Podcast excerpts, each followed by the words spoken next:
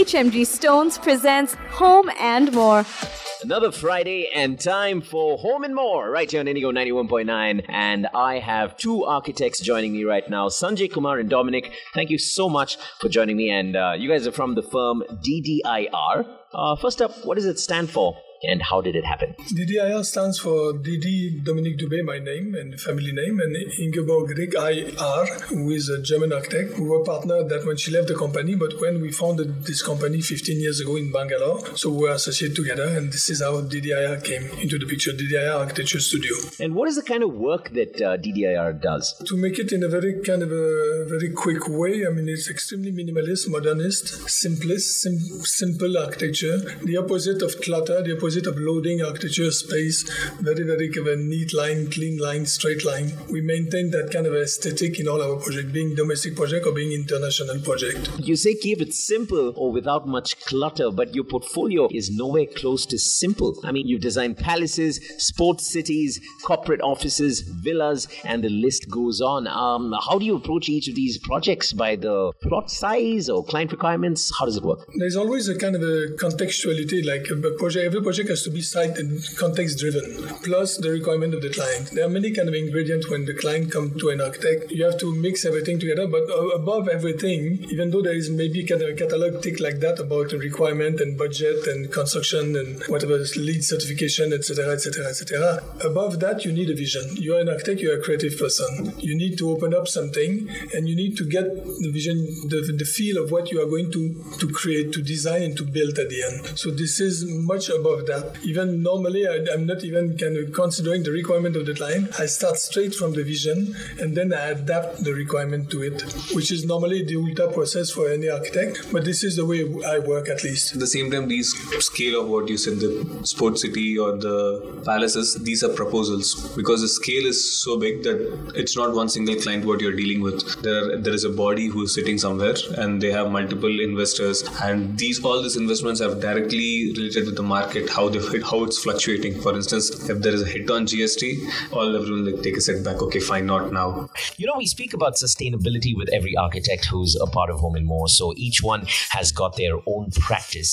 Uh, how is it with uh, DDIR? Sustainability is something a bit like uh, Vastu. It is something which is a very big trend. We hear about a lot of sustainability. The planet who is dying, etc., etc. Everybody want to save the planet. Everybody want to be sustainable. But sustainability, as far as I'm concerned, I would relate more like doing the correct thing. It's not because uh, our building, most many buildings are in concrete and glass that they are not sustainable. At the level of the type of material we use, we bring it to another level like a LEED certification. Building have to be sustainable in terms of technique, in terms of application of type of glass, type of building, etc., etc., etc. Though I have worked seven years in Auroville, which is you know Auroville Pondicherry, where there is a massive concern for so-called sustainability, green building, etc., etc. There we took it very, very seriously. We even created large building 100% in mud. We created kind of hollow stabilized mud block. The building are literally breathing. That was an interesting kind of a way of adapting actually our modern architecture to sustainability, sustainable concept. Both of you aren't from Bangalore, but you have made Bangalore your home. And uh, Dominic, you mentioned uh, the reason you moved to India was that India could adapt to different situations. While I agree with you completely on that in my own way,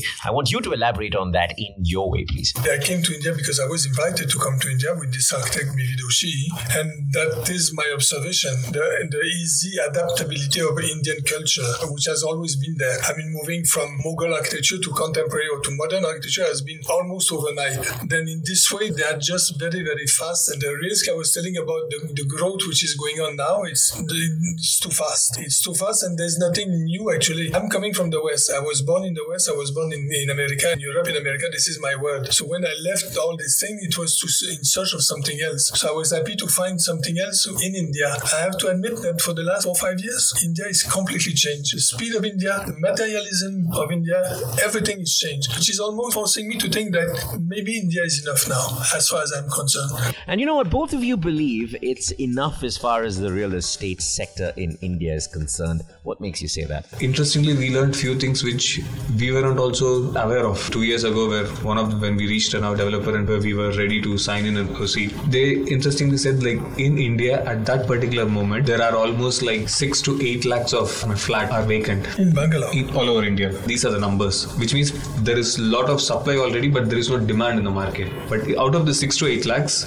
two and a half lakh was in Bangalore, which is you, you talk about a scale throughout India, and the major player is Bangalore. So these are the changes which I see as the progress of the country. I mean, it is a tricky supply and demand curve with houses and flats in the country, but there's a demand for natural stones as well, uh, right? I mean, how do you use natural stones, and what do you think of natural stones from HMG? I mean, we regularly, frequently use like an HMG stone. There's no doubt in most of our project. The, the the way they provide the material, the access to material as well, the large range of material they have, it's just amazing. Even though our palette is very very simple, we are not losing, using most of the time extravagant marble, extravagant kind of uh, onyx and all those things. Our palette is different, but in, but we have access to what we need, which is like granite mostly or natural stone. We, we, we are not using to the maximum of what they provide, but what we need to use there, and we have a very good interaction with them actually. Yeah, some time ago we did uh, we did their small showroom in there at Tibeli, uh, big factory there. Within a factory, we uh, Anand Anand was asking us to design an in-house kind of a showroom, which was a very kind of small thing. So after doing that, he set his own factory with the slabs on the stands and all those things, and he has allowed us to, as architect, to interact with the space to bring our project in. So we did a very large exhibition in the factory itself. So this is this is our own way to interact with HMG, though by using the material as much as we can and by interacting mostly with Anand. Actually, he's a very curious person. He's very enthusiastic, and uh, he's promoting that kind of a thing as well. I guess He has interest towards art and like even for instance he's even doing himself sculpture. Every bit of stone he calls that a sculpture. It's very cute actually. And most of the sculpture we steal it and we take it to the office.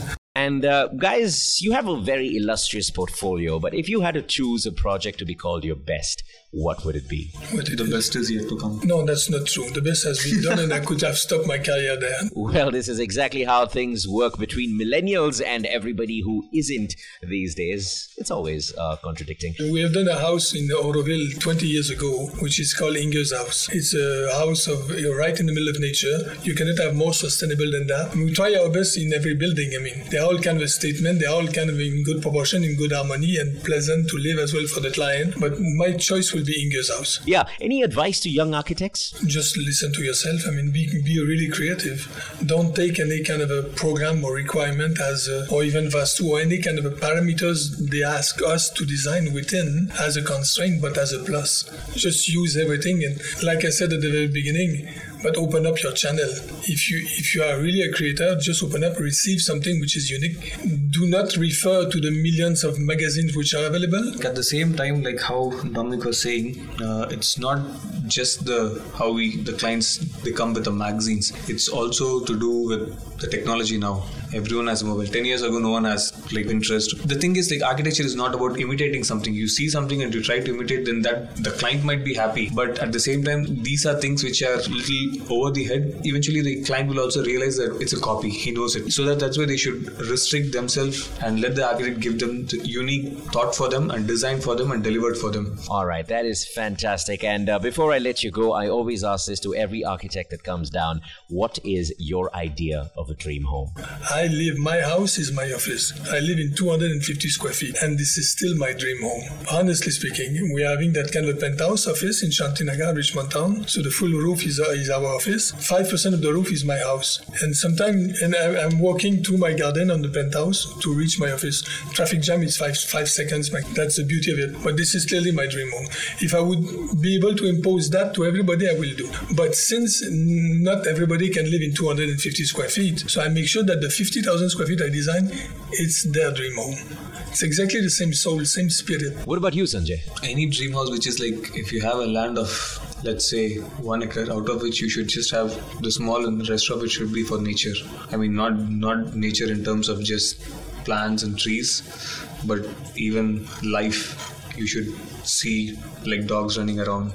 They need to nowadays. I don't like how people say like they dog lovers, but they, it's inside an apartment. Well, I guess the younger you are, you need a lot of space, and as you get older, you realize that little is everything. Thank you so much, guys, for joining me on Home and More. It's been an absolute pleasure.